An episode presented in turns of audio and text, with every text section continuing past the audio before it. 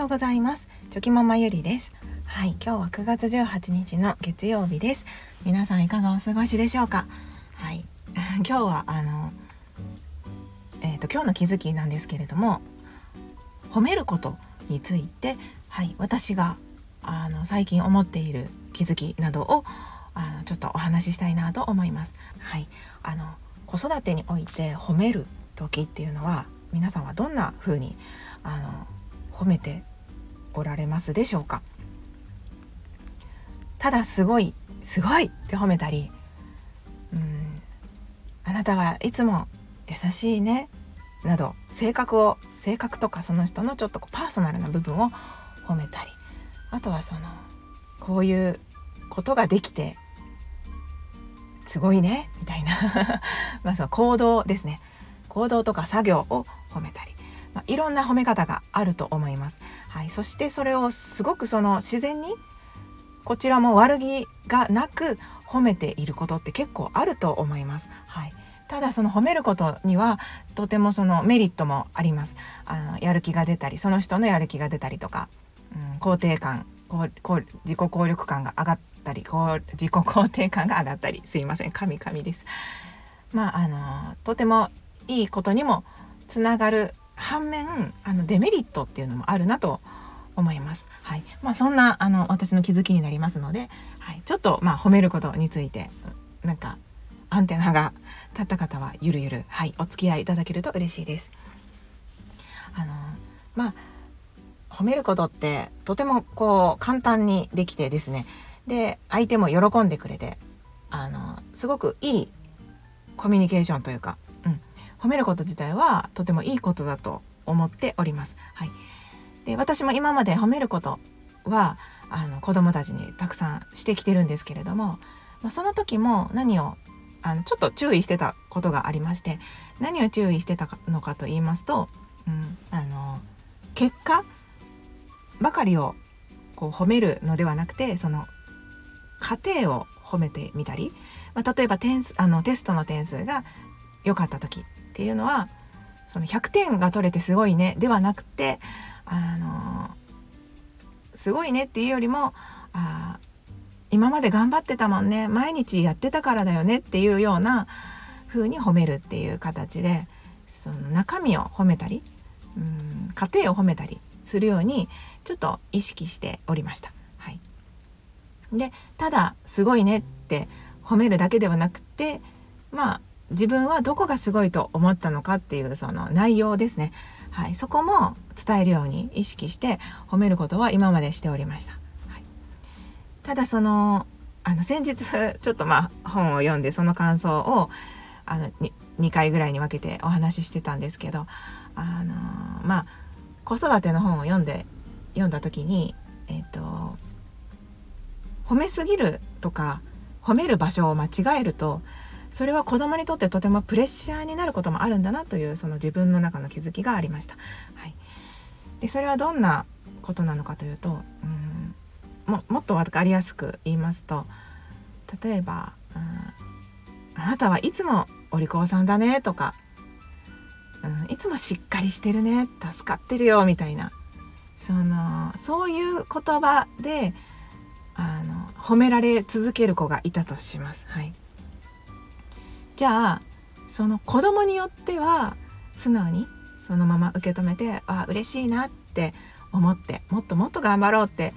思える子もいればですねもう一方で中には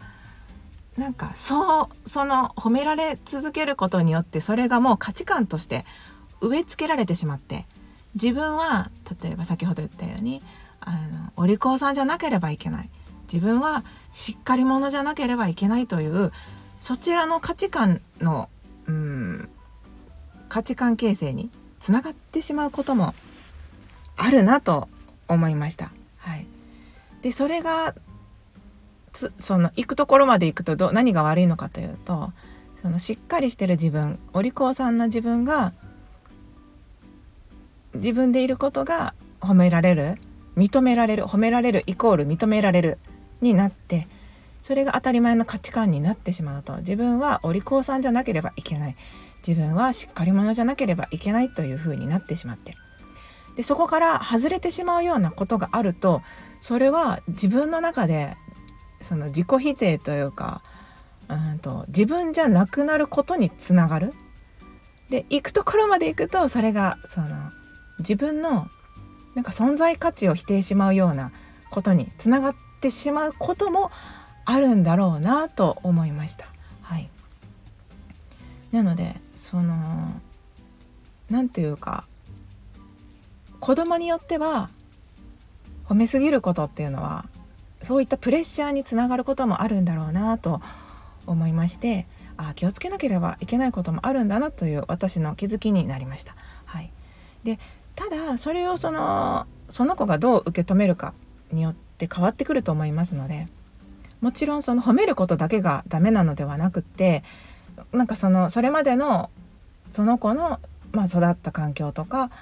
周りの大人たちの関わり方とかそういったことがまあすごく価値観形成には深くつながっておりますのでその褒めることイコールそういう風になってしまうではないと思います。はい、ただその子のこと子供のことを考えて褒めるっていうことをこうする必要があるんだろうなと思いました。うん、何でもかんでもその何も考えずについつい反射的にあの大人もねすごいなと思って褒めてしまうことがあったとしてもですねやっぱりその後のフォローであったりとかうーん子供によってはそれがプレッシャーになるかもしれないっていうそういった視点を持ってあの声かけをしてあげることがとても大切なんだなというふうに思いました。はい、なんかそのまあちょっと違うんですけど私もあの結構昔からしっかりしてるねとかもうその言われ続けてきたんですよね。それは親以外でもそうです。はい。周りからも友達からも結構なんかゆりちゃんはしっかりしてるっていう感じで言われ続けてきたんですよね。じゃあなんかその自分ってしっかりしなければいけないみたいなものがちょっとやっぱり自分の中にもこうできてしまってなんかそれを守らなきゃっていうそのしっかりした自分を守らなきゃっていう風になってしまってちょっとしんどいなって思う時とかがあったんですよね。うん、で親もですねやっぱりそのあなたは手がかからなかったからとかその反抗期がなかったからとかすごくそれを嬉しそうにこう親も言ってた時があったんですよね。はい、だけどそれはなんか私からするとしっかりするしかなかったしうーんとこう反抗できなかった？反抗できるような状況ではなかったから反抗しなかったしまあお利口さんにしなきゃ親を困らせちゃいけないと思ってたわけですよね。だからその親からすると自然にこの子はお利口さんであのとてもその何というかしっかりしていてみたいな頼りになるみたいな風に多分思ってたと思うんですけどその裏にはなんかそうせざるを得なかった状況があったわけで。なのでなんかとてもそのしっかりしてるとか、うん、なんか言われることが嫌だった時期とかもあったので、まあ、自分に置き換えてみてもそうですしやっぱりその人を褒めるっていうのもやっぱりそのうんいろいろ言葉を選んで褒めなきゃいけないなとはい思いました。わかりますかね？なんかだからといって 褒めちゃいけないってわけじゃないんですけど、うん、そのやっぱり相手のことをしっかり考えて声かけしないといけないですしただ相手のことをしっかり考えてって考えようと思ったらやっぱり向き合わないといけないですし向き合う時間も必要になってくるのでまあそのねみんなみんながみんなにそんな向き合う時間が取れるわけではないのでその褒める時もねなんかすごく考えなきゃって思うのも難しい実際問題難しいと思うんですけど、まあ、そういった角度で考えてみることも必要なんだな心の片隅に置いておくことも必要なんだなっていう風な、はい、気づきとなりました。まあ、なので私的にはなんですけど私的にはその性格とかしっかりしてるとか優しいとかそういうことを褒められるのも嬉しいんですけどなんかもう褒める時ってなんか自分が助かったよっていうような言い方にするとなんかいいのかなってちょっと思ったりもしたしましたのでなんか君のあのそういうことしてくれて自分は嬉しかったとかあの助かったとか勇気がもらえたとか元気がもらえたありがとうってなんかその褒める時っていうのは褒める褒めるんですけどまあその感謝を強めに伝えてみるとかそういう風な伝え方をしてもあのいいんじゃないかなと、はい、そんな考えも、はい、あの浮かんだというか気づきになりました。はい、ということで、はい、あのすいません最後までお聴きくださいまして本当にありがとうございました。今日もぼちぼちやっていきましょう。ではまた明日。